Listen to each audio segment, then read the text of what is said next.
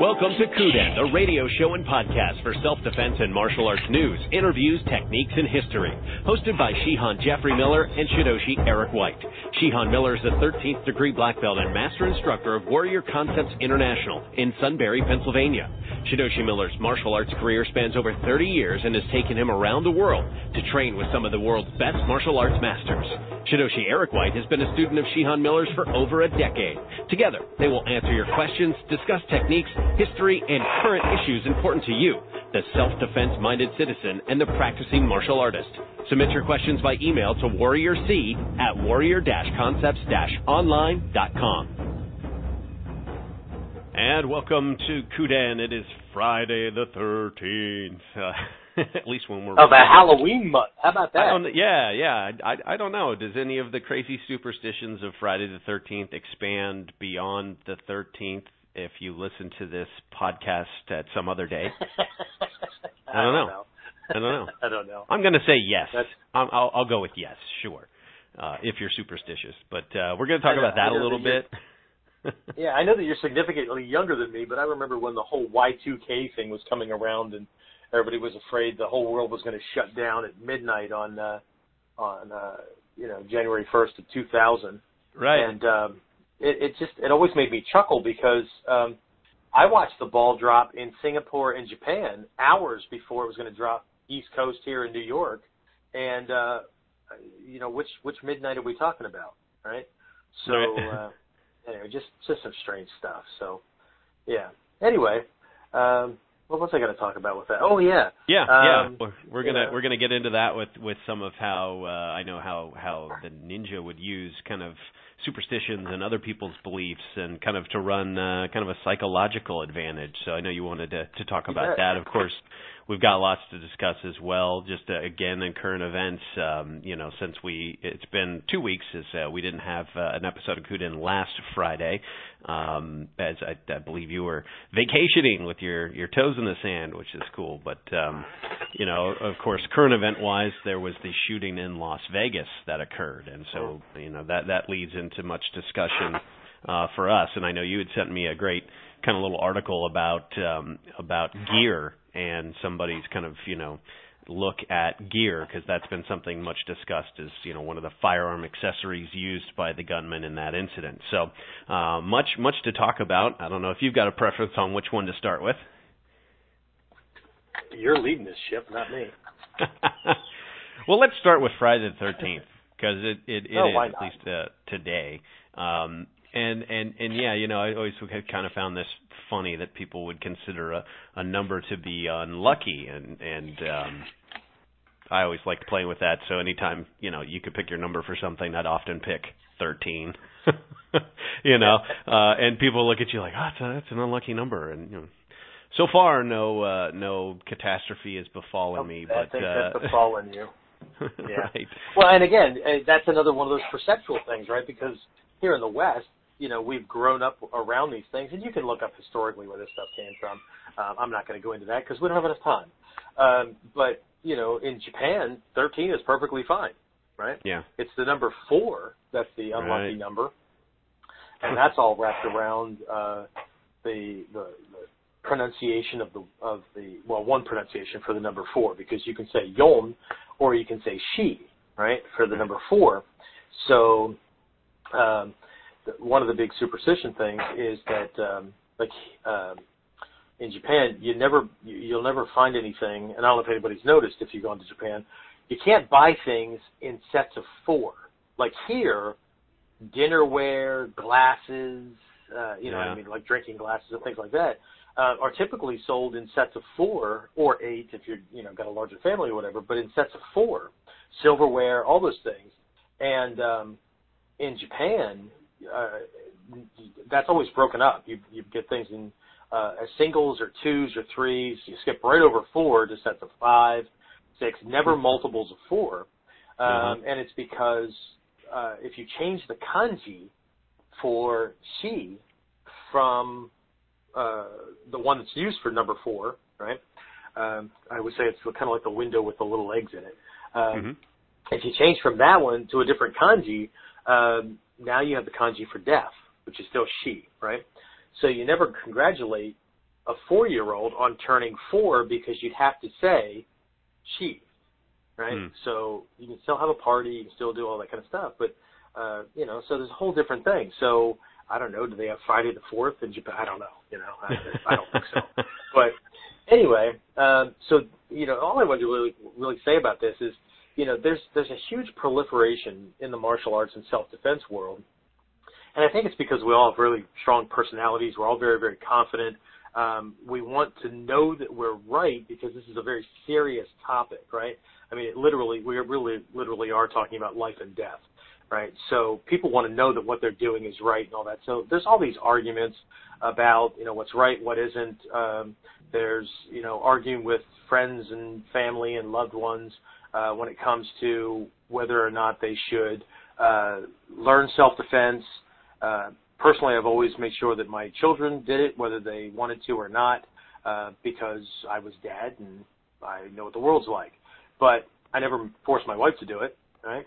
Uh, I love her to death, but at the same time, um, I'm not going to force anything upon someone. Um, anyway, a teacher once said, "You can't re-educate the masses." So, mm. and the ones that you can help the most are the ones that will seek you out, not the ones that you've, uh, get, you know, tried to sell on. But anyway, sure. within the martial arts and self-defense world, there are these. There's this huge proliferation of people trying to browbeat everybody else. You know, your way is hmm. wrong, my way is the right way, that kind of thing, right? And um, uh, from a certain perspective, um, I say leave them alone. I mm-hmm. say let them have their beliefs. Um, why would you want to re-educate someone into into fighting or uh, having the same level of skill that you have when that person could turn around and use those things on you? Right. So, you know, let the Taekwondo people or tic tac toe or I don't want to pick on any given art or whatever, right? Let everybody do whatever it is that they're doing. I mean, if they're tactically or strategically off and they don't want to learn a better way or a different way or whatever to do it, smile and nod. Mm-hmm. Right? Because you can use you can use that against them. I mean, same thing. You know, people believe that you know Friday the Thirteenth is somehow going to be a crappy day for them because all the wackos will come out. Um, you know, I'm not saying that you have to go and use and manipulate people and things like that, but um, if this were somebody that's causing ill will in your life, why not help them out with that? Yeah. Okay? Um, instead of trying to convince them that it's not or anything like that, why would you expend the extra energy to begin with?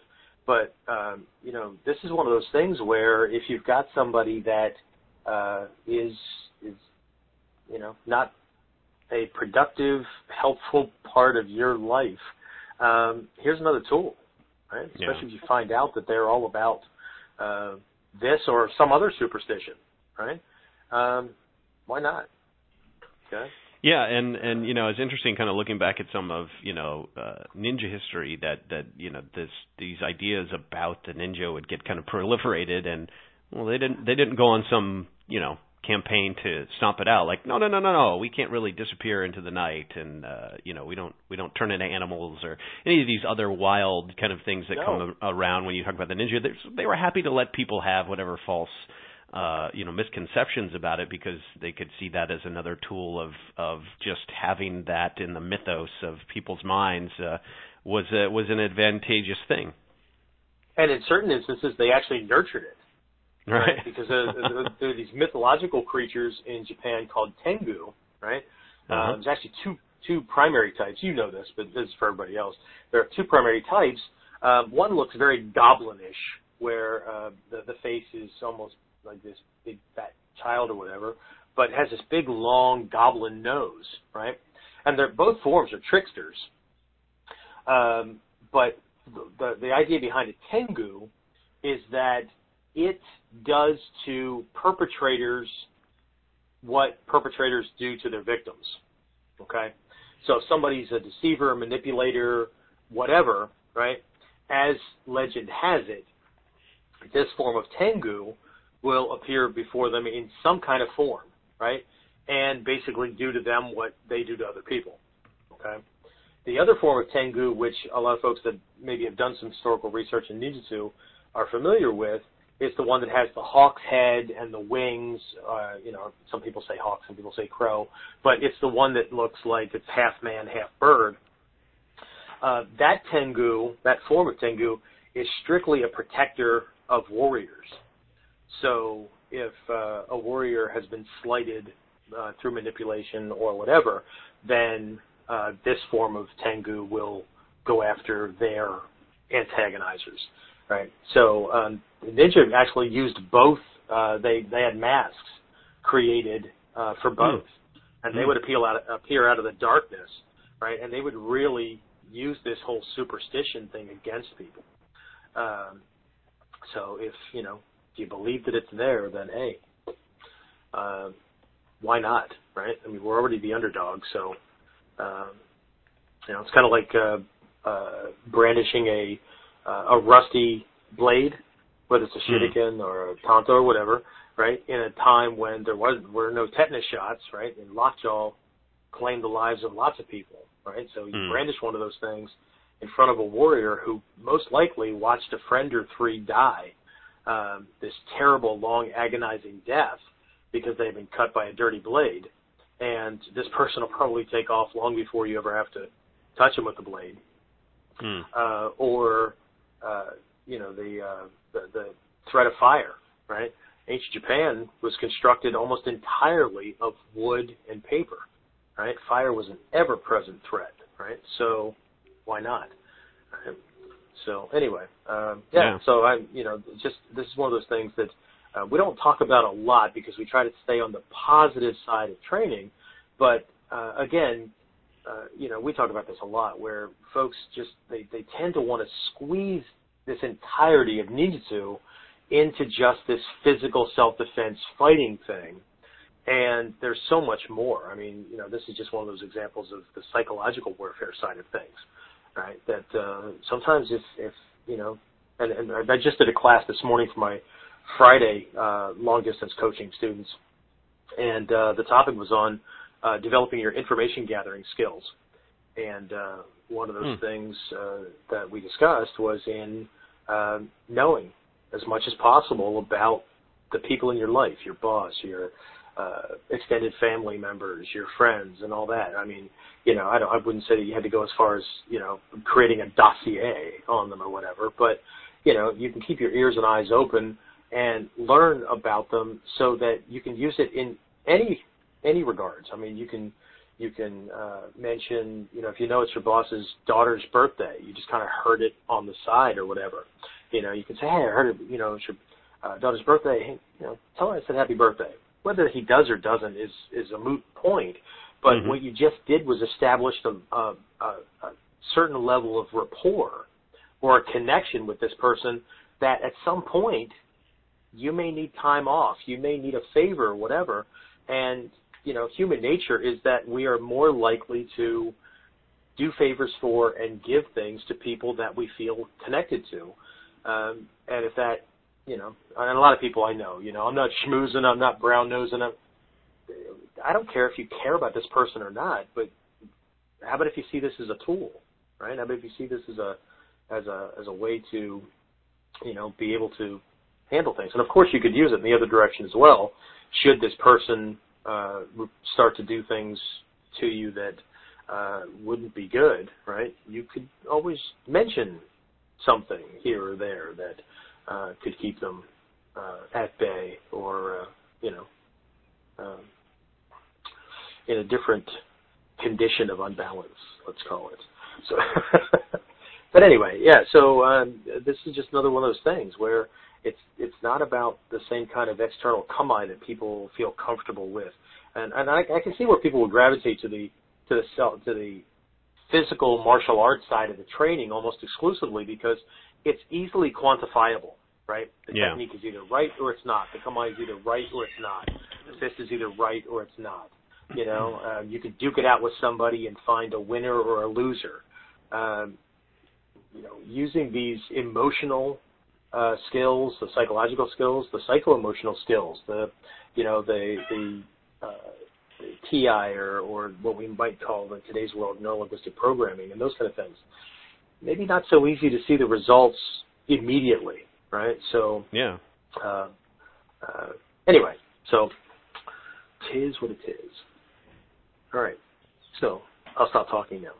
No, that's uh, those are some great points, and and you know it's it's just interesting uh, how how some people really uh, take hold of some of these superstitions and and others don't. But uh, yeah, Friday the Thirteenth always a fun day uh, here, at least for us in uh, in American culture. But uh, oh, yeah. as you kind of mentioned before, um, you know, uh, if somebody says they're a, a she don, you might want to, uh, you know, yeah. them twice. Yeah. well, and you know, so, something that kind of ties back to that Y2K thing. Uh, you know, while I'm not Friday the 13th superstitious, I am also acutely aware that there are people who are, uh-huh. and either may be thrown off their game because they are now tuned into all the dumb stuff that could be going on in the world and blame it on Friday the 13th, or right. use this as an excuse for going off the you know, going off the wagon or whatever. Um, my concern with the Y2K thing wasn't that the world was going to just shut down and all the electronics were going to stop working and all that. My concern were the people who may have decided that, you know, the world's going to end so they can do whatever the hell they want, mm. and that was going to mm-hmm. come in my direction. Right. You know, so while my wife and I did stockpile a couple of things, we didn't go all out. We didn't buy all kinds of weird, you know, extra things and all that. We bought some extra cases of food and some uh, propane, those small propane tanks for lanterns and things, because we camped and we did all kinds of things anyway. And the idea was, you know, we'd be remiss in not prepping, but so if something happened, we at least had a little bit to hold us over. If nothing happened, the stuff that we stockpiled was stuff that we normally eat anyway and we would have gone through it over the next couple of months. Hmm. And mm. these propane things that we had, right? We had a we had a, a little mini gas grill kind of thing and all that that used these little tanks. So over the course of a couple of months, we would have gone through this stuff anyway. Um, so it wasn't we didn't see it as a waste of money. We saw it as a due diligence um, just in case, but at the same time. But my concern wasn't that the world was going to shut down and you know all these big stories that were flying around, right? Uh, that wasn't my concern. My concern was human nature and yeah, what right. some people may have decided to do. So, uh, so it's just you know same same situation, but different um, a different cause for or a different uh, problem maybe. How about that? Right. So.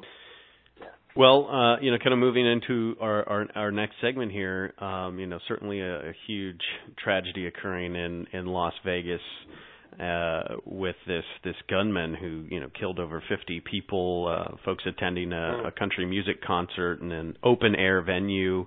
Um, you know, and it was it was one of these. Uh, you know, some some folks had kind of indicated like, oh, you know, you never you never would expect something like this to happen, which on on some level, you know, that makes sense to to most people, and then others kind of weigh in on this, going, oh, this is this is classic, um, you know, something that we've always known could could be an issue, just nobody's ever really taken it to this extent and, until now that Hmm. yeah there's these high rise buildings that look down on an, an area where a crowd is and it's just a, essentially a kill box for somebody uh and that's yeah. what this this person's take took advantage of um, but you had kind of sent me this interesting link uh, of an article or a, a little comment somebody had written you know about gear because so much of of you know the aftermath and the news cycle we hear has been focused on you know what what weapons he used and particularly this item called a, a, a bump stock uh, which allowed him to increase the firing rate of his his firearms. And um you know for him it allowed him to to put m- many more you know uh, bullets downrange at at the innocent people below. But um you know so many people that kind of for lack of a better term right now, we, you know, you may call them gun nuts who just want to collect and collect, and uh, they've got you know about ten different accessories and scopes hanging off of the framework of their firearm. Um, you know, this this if if I'm recalling the article kind of correctly, it really you know the gear only does so much. Uh, you know, it doesn't matter how many additions you throw onto a firearm. That uh, you know that that doesn't make a good uh, piece of protection or warrior. It's it's training behind what you have, and Uh, so I thought that was an interesting piece that he was mentioning about the gear involved as people were focusing on, you know, all these things that are, are parts of gear. Yeah, and you know, I mean, the, the guy just he had a lot of firearms up there, and I here's here's my take on it. Um, while the guy had experience in training in firearms, he was by no means a sniper. Mm-hmm. Um, the, the big things that I saw coming out of it, because remember, I was at sea when when this occurred, right? So my wife and I are flashing, you know, flipping through the the stations on our um, on our uh, onboard TV, and uh, this news thing pops up, and, and I'm looking at this, and I'm just, you know, part of me, uh, part of my my heart sunk because I'm at sea and I can't can't help with anything, and then I see a couple of reports where uh, one of my friends and his wife um, were actually in Vegas when that occurred. They were uh, they were Wow. actually at that venue, but they were at the other end of the venue, right? Hmm. And they heard the shots fired and all that. Uh, one of his friends, uh, the daughter was actually shot and was rushed off Hmm. to the hospital. Uh, she had actually survived and all that. So it became very personal to me. Um, but I, you know, was kind of stuck because I couldn't, I couldn't reach out more than, I mean, what do you say? You know, Yeah, uh, right. I can't say anything else that other people aren't saying, but that doesn't help anything. You know, uh, I feel your pain. No, no, I don't. Um, what I what I want to say is, um, I wish I could be there. Um, you know, in an hour, but whatever, right? But anyway, um, so yeah, I mean, it, you know, this again becomes another debate between uh, how many guns are enough, too much, whatever, right? Um, Yeah. But you you know, but way back when I was trained in counter-terrorist operations um, in uh, the 80s in Germany, right? Germany was a gun-free zone, except that all the terrorists still had guns, they still had explosives and all that. So um, I don't know that that's a that's a good argument. And remember, please remember that I'm not pro-gun, anti-gun, or whatever. To me, Mhm. firearms are tools, just like everything else. And my belief is, as long as the bad guys have them, um, I should have them. And uh, whether I'm a private citizen or not, uh, you know, I'm a security specialist, and uh, so uh, because I have my own firm and all that, um, I can actually get licenses to have things that most people can't. Do I? Mhm. No, because I don't have a need for them at the moment. Um, because again, my focus is on it's a tool, right? But uh, you know, a couple of things that came out of this again was the uh, the the admonition on the on the part of the family, especially the brother that they kept interviewing, right? That they just never saw anything like this. They, you know, they, as far as they knew, he wasn't associated with any groups. They never saw any the mental instability. He never talked about anything like this or being disgruntled at the world. And um, Yeah. I, I, I kind of got busy with some other things I was working on, so I haven't seen uh, more recent news things. So if you've seen something uh, that contradicts that, please let me know. Um, but you know, it's another thing where it just started off with the, you know, nice guy, you know, nothing was ever going to happen. And we've talked about this over the course of a couple of um, a couple of episodes where you know my, my specialization outside of the dojo is in workplace violence training for companies and, and things like that. So, you know, a lot of these companies are just resistant on this uh, on this getting help in their in their place or getting the kind of training that saves lives because everybody here gets along. We don't have any problems. Everybody here is, you know, they're all nice and well adjusted and um but here again, here's this guy, right? This Yeah. well adjusted guy um rained down all these rounds, you know, in this venue.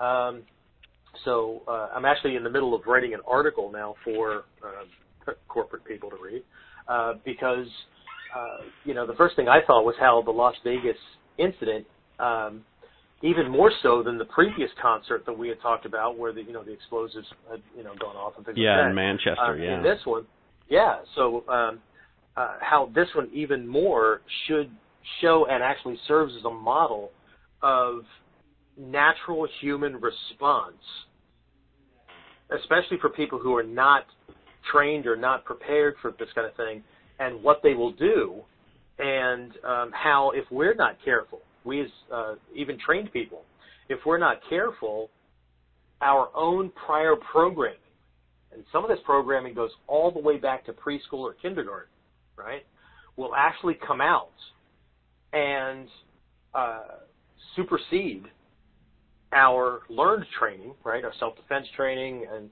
and theoretical training, because I'm going to call it theoretical and academic training, because for a lot of people they've done nothing more than than read things online or read books or whatever, but they've mm. never actually had to put it into use, right? Yeah. Whether it's been training exercises or actually ducking bullets, like I and, and other people have done, um, and how this this prior programming can can supersede things, and I'll talk about that in a minute. But this this is a really good model to show, uh, you know, how this guy didn't have to be a sniper, and all he had to do was fire into a crowd, and how he could just plan on the fact that the first couple of rounds would put 70% of that venue in a pocket and mm-hmm. create a bottleneck to where he could just pull the trigger, right? Yeah. And um, you know, the the big thing is uh, everybody's talking about the problem, right? And everybody wants to blame firearms. They want to blame the NRA. They want to blame who knows, right? They they want to play the blame game. Um, I'm just not a big fan of anyone. I don't care if they're my student or the news or politicians or whoever throwing a problem out there and complaining about a problem, but they don't simultaneously propose a solution. And I mean like a well thought out solution. I don't mean like, well, look at this. This is just uh, you know a proof that uh, you should get get rid of all guns. Uh, good luck with that. Okay. Mm-hmm. Uh, Australia tried, right? And the crime rate went up. Uh, what, uh, 90% or something like that in the first six months, right? Mm. So, yeah, good. Okay, because all you got was citizens uh, well-adjusted citizens to surrender their firearms. But either way, right? Even if you could make it happen, right? Um, you can buy fertilizer, right? So anyway, there's lots of ways to do this. Yeah. So um, so what I did was I just kind of jotted down a couple of points that because uh, uh, I don't want to do these things. I don't I don't want to just be talking about the problem, and I think people have gotten that now based on a lot of the episodes that we do. Uh, we talk about one of these problems, or we use it as a model, and we simultaneously offer suggestions. But remember, I just thought about this the other day. You remember you remember training with uh, Shidoshi Malmstrom? Do you remember? Uh, I don't. I don't got a chance. I never got a chance to train with him. Okay. Well, uh, Shidoshi Malmstrom, um, uh, Bud Malmstrom, for some of you people that know his first name, uh, he was fond of starting off seminars with this phrase. So I can't take credit for it. However, I have borrowed it and I'm going to use it today. Mm-hmm. Everything I'm about to teach you or everything I'm about to tell you is crap. Right? Hmm. Which really gets people to pay attention. Okay? And it's not crap because it doesn't work. It's not crap because I can't make it work. It's crap because until you take it and work with it, until you can do it to the extent you will need to be able to do it, it's crap. It's worthless. Hmm. Right? And lots of people have a lot of knowledge and a lot of information. Like they know historical details and or they may even know this kata or that kata or this waza or that technique or whatever, but it's still in the crap bin because they haven't you know had worked with partners who will resist, will escape it, will whatever, to mm. where they really get to know it. Um, so it's going to work in in a combat condition, right? Uh, a lot of folks, you know, it's just easier to sit behind their computer, the laptop device or whatever, argue with other pinheads. I'm um, sorry, other people um, with lower mentalities and things like that um, uh, on forums or whatever. Um, theoretically, right? Uh, which is why you don't find me in these forums arguing with people because I'm not arguing my experience over their ideas. So yeah. it's just, I'm you know, and, and you'll find that most people, uh, Jack Hoban doesn't get involved in these kind of things because he's seen combat. Bud Malmstrom doesn't get involved in these kind of things. Um, they will both very quickly tell you that you're full of shit, but that's as far as it goes, right? Um, because and most people that have the actual combat experience don't get involved in crap like that because until you can match experience for experience and discuss things from that level, and even if you could, right?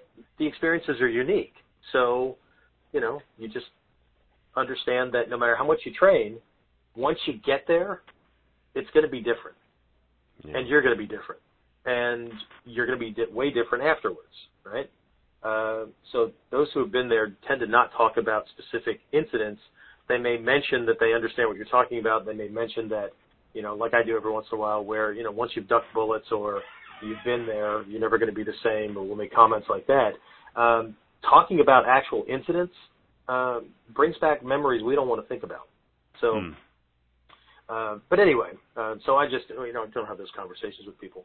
But um, again, one of my biggest pet peeves uh, that I see and that I, I just won't engage in are when people, uh, and you'll see, I'm sure you've seen these blogs or articles that some of these guys have written, the ones that want to be the, the policeman of the Bujinkan or they want to be seen as the, the top guru. So they're always slamming other people and, you know, and what they're doing is they're slamming other people to elevate themselves. You know, my thought is, I don't need to slam these people, right? I leave them up to God or the universe or karma or whatever you want to call it because eventually they'll get theirs, right? So, but anyway, um, uh, they you know they go on these little rampages to try to fix everything and solve the the problems, but they don't offer a solution, right? They just talk about how badly people think about things or whatever, but they don't give the readers or the listeners of the videos or whatever tips to avoid that kind of thinking or uh, yeah. ways to be able to identify this kind of uh, mentality or you know this kind of manipulation when it's coming at you or how to be able to spot this kind of a deceiver or whatever it is right so i never want us to have an episode or or have you know these discussions where we don't talk about the problem but we don't simultaneously toss a solution out there and i think we've been pretty good at it so uh, people have to let us know or you'll have to make sure that you you know hold my feet to the fire um, if we ever slip on that because I don't want yeah. this to be a ranting, raving morning show after whatever you want to call sure. it, right? Yeah. Where we, we just get on there and talk about how bad the government is or how bad, you know, this group right. of people is or whatever, but we're not really offering a solution um, that has any kind of validity, right? right? It's just our idea. We don't like the way they do it, so we're going to do it this way. So I just need to convince everybody to do it this way. Uh, mm-hmm. No, Okay, what I want to do is give people considerations so that they stand a better chance uh, or have a greater uh, advantage when it comes to surviving situations like this. Because you know the guy was raining stuff down. Not yeah. only could people be hit from bullets coming from a what was it 37th floor or something like that, right? Uh, yeah, I think so. so. This guy was sight unseen, right? Yeah. yeah, sight unseen, right? Uh, but because of the the the way ammunition is, is made and because of the the surface uh, of this venue, right, the ground and everything, right, these bullets were fragmenting. So a lot of the injuries actually occurred because people were getting hit with fragments um, mm. as the rounds hit the ground and then split into pieces, right? So, uh, you know, anyway, um, but um, uh, like I said, I, I wanted to come up with some of these things. But before I before I point out a couple of uh, ideas for um, handling situations like this a little bit uh, better, right? Giving yourself an advantage. Um, what was your take on all this stuff? Because you're, you know, you're much closer to the newsroom. You work on a radio station, so um, what did you pull out of this stuff? Well, uh, you know, a lot of it is, as you mentioned, because of of the industry I'm in. I, I've seen a lot of it as the media coverage, and you know, I echo a lot of what you say. Is that uh, you know, I hear a lot of the talk talk radio and news cycle of things and and everybody jumps to um talking about the problem and you know the gun problem in the country uh but not not anybody really offering up any kind of substantial substantial you know solutions or ideas um, that further that discussion. It's just you're either for or, or against, or the, you know that's it.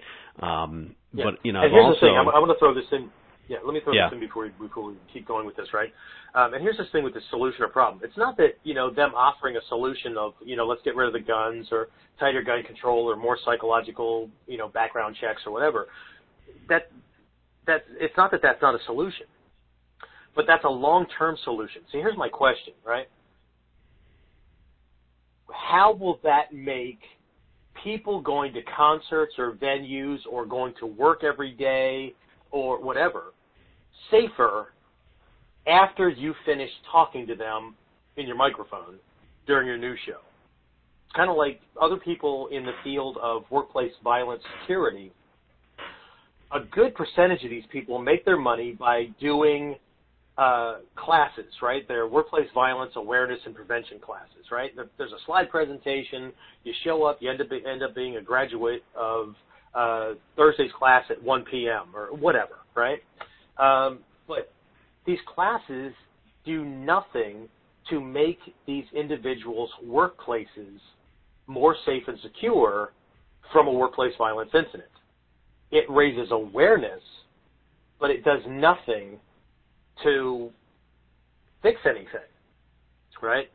So while they may throw out a couple of hints and tips for recognizing when somebody's starting to get hostile or whatever, what have what have you presented or or how have they, uh, you know, increased uh, the or decreased the likelihood of the person actually getting there? Uh, say I always come at things backwards from the way the the way most people think of things. So when somebody tells me that they they don't want to institute self-defense training, at least even low-level self-defense training, in their company for fear that they will have a greater problem with violent outbursts because now people know how to really hurt other people than they would if they just didn't touch it. I say, well, that's backwards because I'm much more dangerous with a knife than a trained surgeon. Um, so you don't want me to go into the operating room, right? Mm, yeah. So um, you know, um, but the reality is that as soon as you institute training like that in a company, anybody thinking about acting out physically is now less likely to act out because all their coworkers are more adept at preventing them from doing what they wanted to do. So they either need to calm down or find a better place. Right? Yeah. So the higher, the, you know, the, the logic is missed on folks that by getting the training and by providing the training, you actually decrease the likelihood of somebody acting out than increasing it, right? Otherwise, we'd have, you know, incidents in police stations all across the country every day, cops shooting cops, right? Mm-hmm. You'd have uh, incidents on, uh, you know, military installations and all that when these things are happen at a much lower rate than in the general sector. So, but anyway, um, yeah. So again, when we when we put out a solution, the solution that you come up with you know, does it does it help you become more safe today, tomorrow, this week?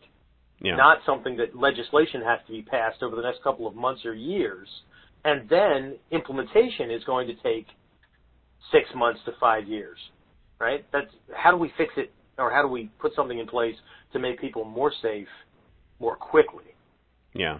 Does that make sense? Well, and yeah. and and, and the emotional impact of these types of tragedies always skews you know thinking and it can be ra- rather difficult and and that's what I hear a lot in the media as well because you know the news cycle from what you see on cable TV to talk radio you know their job is to get ratings and to do that you know they're going to plug into the emotional uh this side left or right side of the discussion and try to keep that you know inflamed argument going because it benefits it benefits them as you know getting Sure. the listeners and keeping them held, uh, held listening longer. But you know, really, uh, I think it's important to realize you know we've we've got to step back from the tragedy of this. You know, a great example here is is that um, you know we've had a, a rash of wildfires this this past week in, in California, especially Northern California, uh, right around where I'm at, that have broken out, and you know these fires have killed almost as many people uh, and burnt down neighborhoods of homes um, as as this gunman has killed people in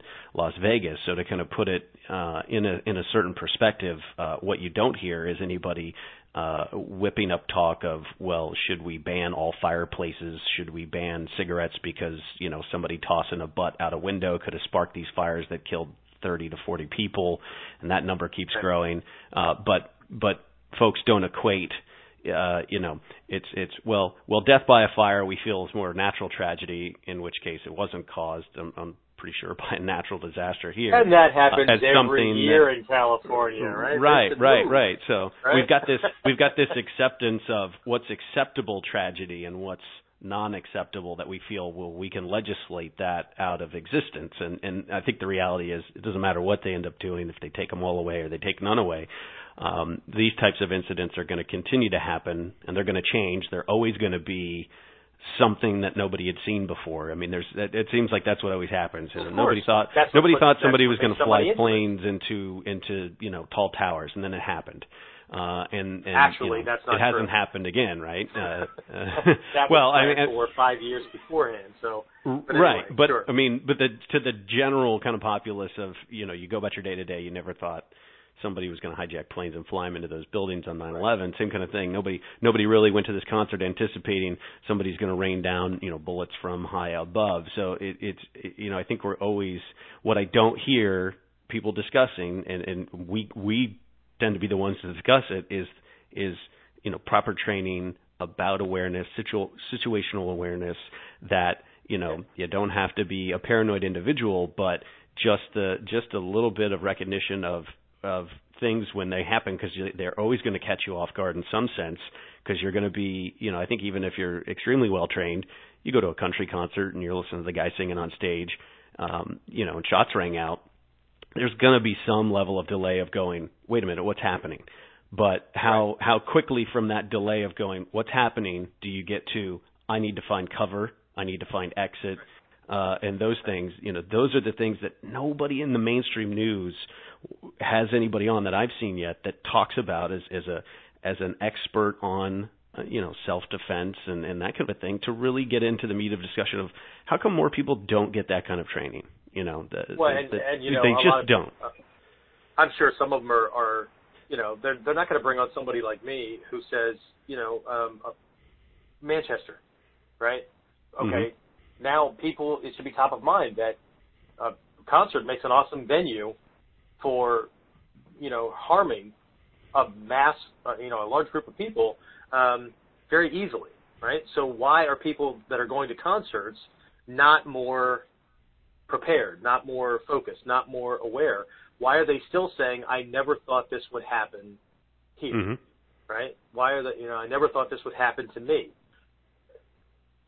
You know, this, so and I know I'm singing to the choir because most people that are listening to the to the show today and will be listening to the podcast later, um, you know, we do think about these things, but we have to also catch ourselves being complacent, right?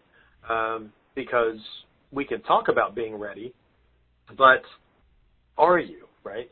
Do you look for possible exits or escape routes or whatever should something occur where you are, right? Uh, the concert that I went to with my wife, that Guns N' Roses concert uh, in Hershey, Pennsylvania, a couple of months ago, right? I, I you know, I saw the layout of this thing, and I'm up in the stands, and I'm thinking, this is just not going to be good, right? Mhm. So I was positioning myself and trying to be in a place where, um, should something occur and these people stampede, you know, um, I'm not just swept away with this, Yeah. right?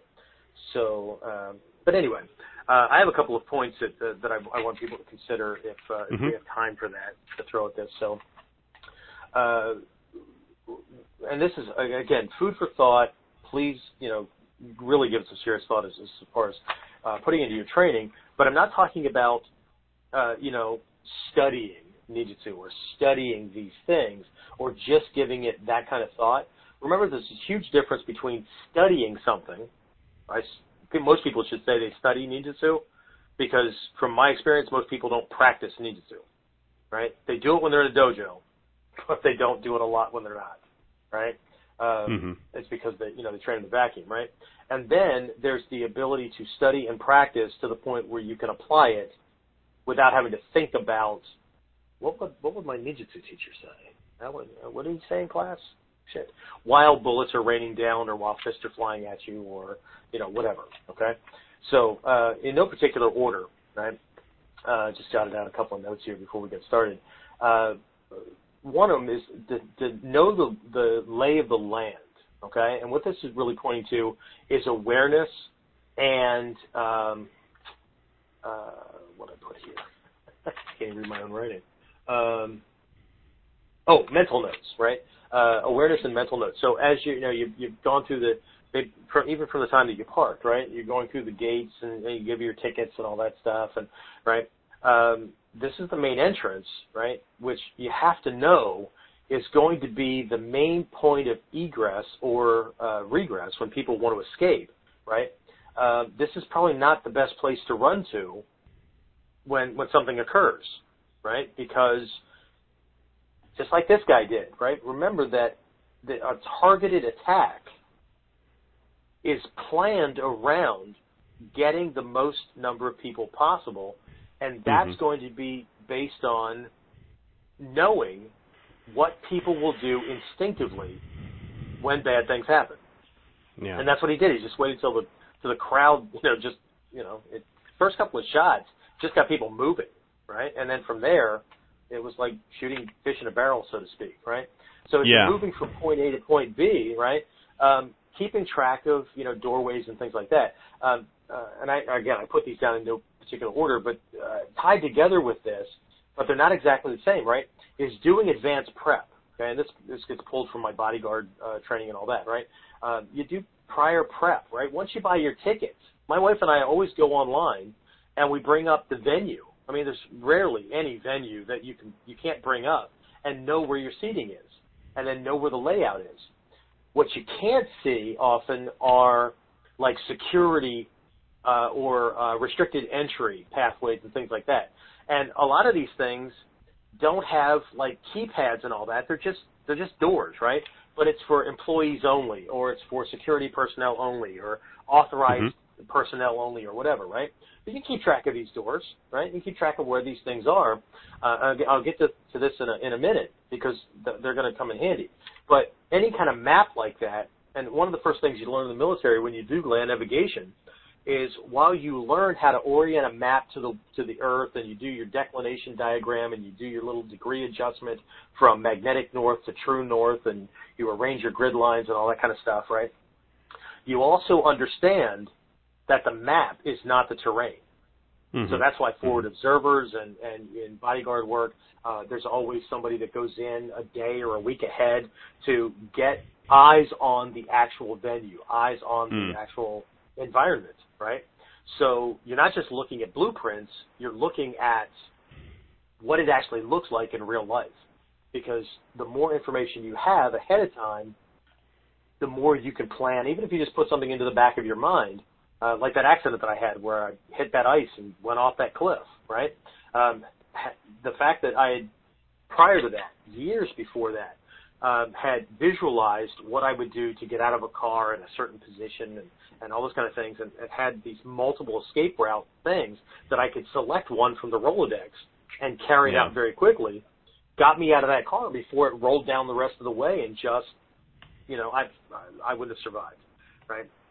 So, uh, but know the lay of the land as you're moving through things, and you know, put eyeballs on things, identify stairwells and and you know, uh, places where you might go, right? Entrances to to the uh, concession stands or whatever, anything that would put more brick, block, and metal between you and somebody else should something occur, right? These are also things that will get you out of um, out of the way of the stampede, right? Uh, but again, doing the advanced prep, right? Look at the venue, look at the maps, know where you will be, in, in you know, reference to other things. That kind of gives you a bird's eye view. That will be a visualization kind of thing, because when you're on the ground, that's one perspective. Uh, for the people that do uh, Mikkyo with me, right? We have these two mandala, right? Yeah. One's the perspective of you looking at all these things around you, right? Mhm. but you Mhm. can't see the forest for the trees. But then Mm. there's this other perspective that's like the God's eye view looking down from the Goodyear blimp on the stadium, right? You can't see the details that the people in the stands can see, but you can see the whole stadium, right? So it'd be great to have Right. this dual perspective, right, when you when you have to act out.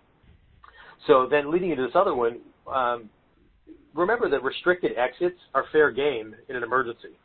Unless there's a keypad on it that keeps you locked out and you can't get through the door, just because it says authorized personnel only or concession personnel or security or whatever, it's just it's a door, right? Yeah. If it gets you Right. out of the line of fire, use it. Then here's what I was talking about earlier when I said that a lot of this prior programming goes all the way back to preschool and kindergarten, right? That's Hmm. when we Mhm. 1st learned how to do fire drills.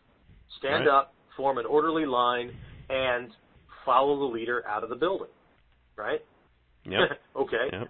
Guess what? People still do that trying to get out of uh, a crashed train, plane, bus, or building or whatever. They all run for the primary portal. And Hmm. if you've ever been on public transportation, you're lucky if you can get 20% of the, the passengers into an aisle at any given time, or all the aisles at the same time, right?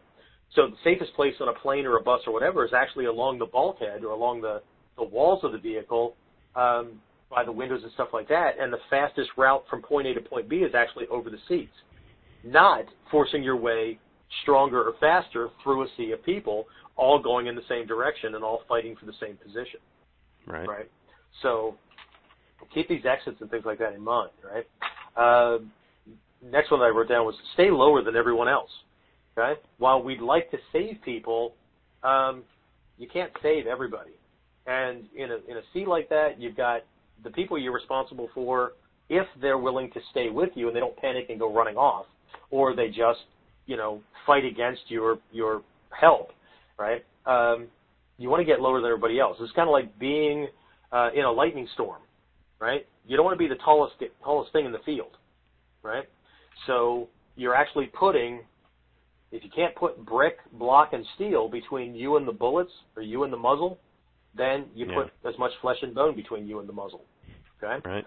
uh, you turn everybody else into your bodyguards, and I know how unpopular that's going to sound, but it is what it is. Get low, and that way you're not, you don't have any of these extremities uh, standing up. And the Yeah. last thing I want to throw out there is uh, this is whole, uh, you know, related to the ninja, right? When you can't get out, then become invisible. And the quickest way to become invisible is to lie down, right? Not when people are like plowing through. Find a place that you can throw your body, right, out of that sea of swarming people and lie down and play dead. Because the truth is that an, an aggressive, uh, whether it's an active shooter or an enemy combatant or whatever, nobody wastes ammunition on dead bodies. So if you can't get out, lay down Yeah. and play dead. You're now not a target. Right? You've just increased your, your survivability by a couple of hundred, couple of thousand percent. Okay? So again, you know, no kamae, no onikudakis, no, you know, uh, ski, shikanken, whatever, Mhm. right? Mhm. Uh, this is active response, but we have to one fight our own prior programming, right? And and have a better plan that is top of mind and not something that we heard on Friday the 13th in October of 2017, and it's three years later, and we're trying to fight to pull that out of memory when we couldn't Yeah. do it sitting around the you know the the kitchen table discussing things with friends other than well, I remember him saying something, and I, I think one of the points was, but we're gonna have to do it when loud things are going off and people are screaming and shoving and pushing, and you're trying to make sense of, of orientation and, and and to maneuver around a you know an environment like that. Um, this is where training comes in. This is why bodyguard teams and and SWAT insertion teams train day in and day out that when that command is given, everybody knows where their hands go. Everybody knows which part of the, the principle they're grabbing. Everybody knows exactly which point in the room they're heading for. And if something happens at that point, they know exactly where the next point is. Um, without that kind of training, without that kind of thinking, you know, it's, the, the sad thing is that so many people spend so much time, effort, and money in their martial arts and self-defense training on a cursory level Hmm. but not to the extent that when bad things happen, they die just like everyone else. And it's you know the the chance of you getting hit by one of these rounds, the first couple of ones that go off or whatever, it's still pretty good, right? Yeah. But we're, we're really talking. We're not making you invincible. We're talking about increasing your chances of survival. Right. Right. So um, anyway, I wanted to throw out those five things because they, you know, um, they're a help. So uh, again, we don't want to talk about the, the problem, and hopefully people notice that, uh, you know, while we may have mentioned it in passing, Eric and I did not spend a lot of time talking about how terrible the situation was, and of course the loss of life was terrible, right? Of course these things, you know, it's it's always it's always you know a bad thing when it happens, but we don't need to do what the news does and spend minutes, hours, days dwelling on the horrificness of it, but providing no possible solutions. Right. Because people Yeah. are still going to go to concerts and did the next day and the day after Mhm. and the month after and you know it's or and if they don't go to them they're going to go to state fairs and if they don't go to them they're going to go to you know the little uh fairs and the you know local fairs in the parks like you were talking about uh I think in the last thing that we had right uh, Mhm. Yeah. you know you put a bunch of campers between you and your son and possible bad things um That's right. so anyway yeah so um anyway I'll I'll stop talking about that Yeah. anyway Well, so any, good- any questions or Good point. comments The coming in for timing, yeah, for questions. yeah We'll uh, open it up here. So yeah, you can handle that part. Looks like uh oh good, Josh is in. I don't know why I'm surprised. Don't see any questions on the uh, the website. Yeah, I don't see anything over there. So if you have any questions, now'd be the time to type them in or get them set up. And I don't know if Josh is just listening in or if he's actually uh, in a position or place where he can uh, uh, toss something out there.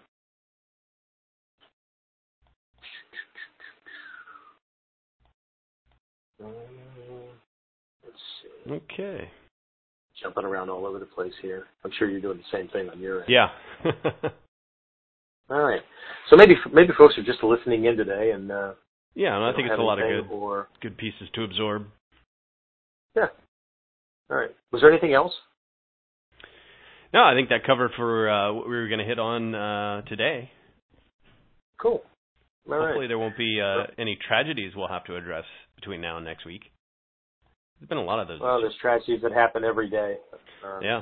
The, the the the biggest tragedy, and this is what I want I want to leave everybody with today, um, and then we can go back to joking, is that the biggest tragedy that uh, that I recognize is when uh, uh, is when people spend time and effort training for things, or you know they think they're training for things, but um, they they they don't make their training specific enough, right? Hmm. So you know they they take self defense classes or they take martial arts classes or whatever, and while they may have started because they saw the dangers and the certain types of attacks in the world and all that, they very quickly get swept up in the uh, I don't know the the accolades and the curriculum and the the agenda or the style or whatever, and they you know they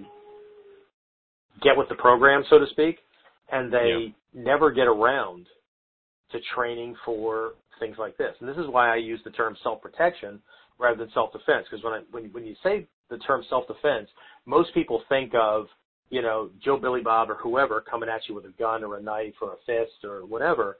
Um, and it's this one-on-one thing where we can use these cool techniques and these cool moves, and we can come out, you know, as the superhero. Uh, but self-protection goes way beyond that. You know, dog attacks and uh, you know weather catastrophes or like the forest fires that you're you know you were talking about, or uh, the Yeah. you know these active shooter situations, right, where you can't block a bullet. You know, you can't. Uh, you can't take up kamae, well, maybe for an instant, you know, when when that bomb goes off or whatever. And um, uh, it, it's unfortunate that it's it's you know in the past couple of years it's been coming to our shores.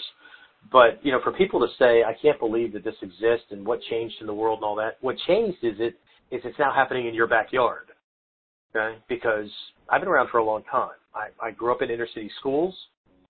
Gang violence has been around for a long time bullying has been around forever, right? Uh, I was training counterterrorist operations in Germany in the 80s, right? We have a brand new type of, you know, terrorist these days, right? The the ideology is different, the the way they organize themselves and operate, very very different. Recruiting is very very different, but the fact that it exists is still there. What's different for people today is that they can't write off terrorism as something that happens over there. You know, mm-hmm. you know, how often can we hear that something blew up in Israel or something happened in the Gaza Strip or in Pakistan or, you know, happened in Germany or, you know, whatever.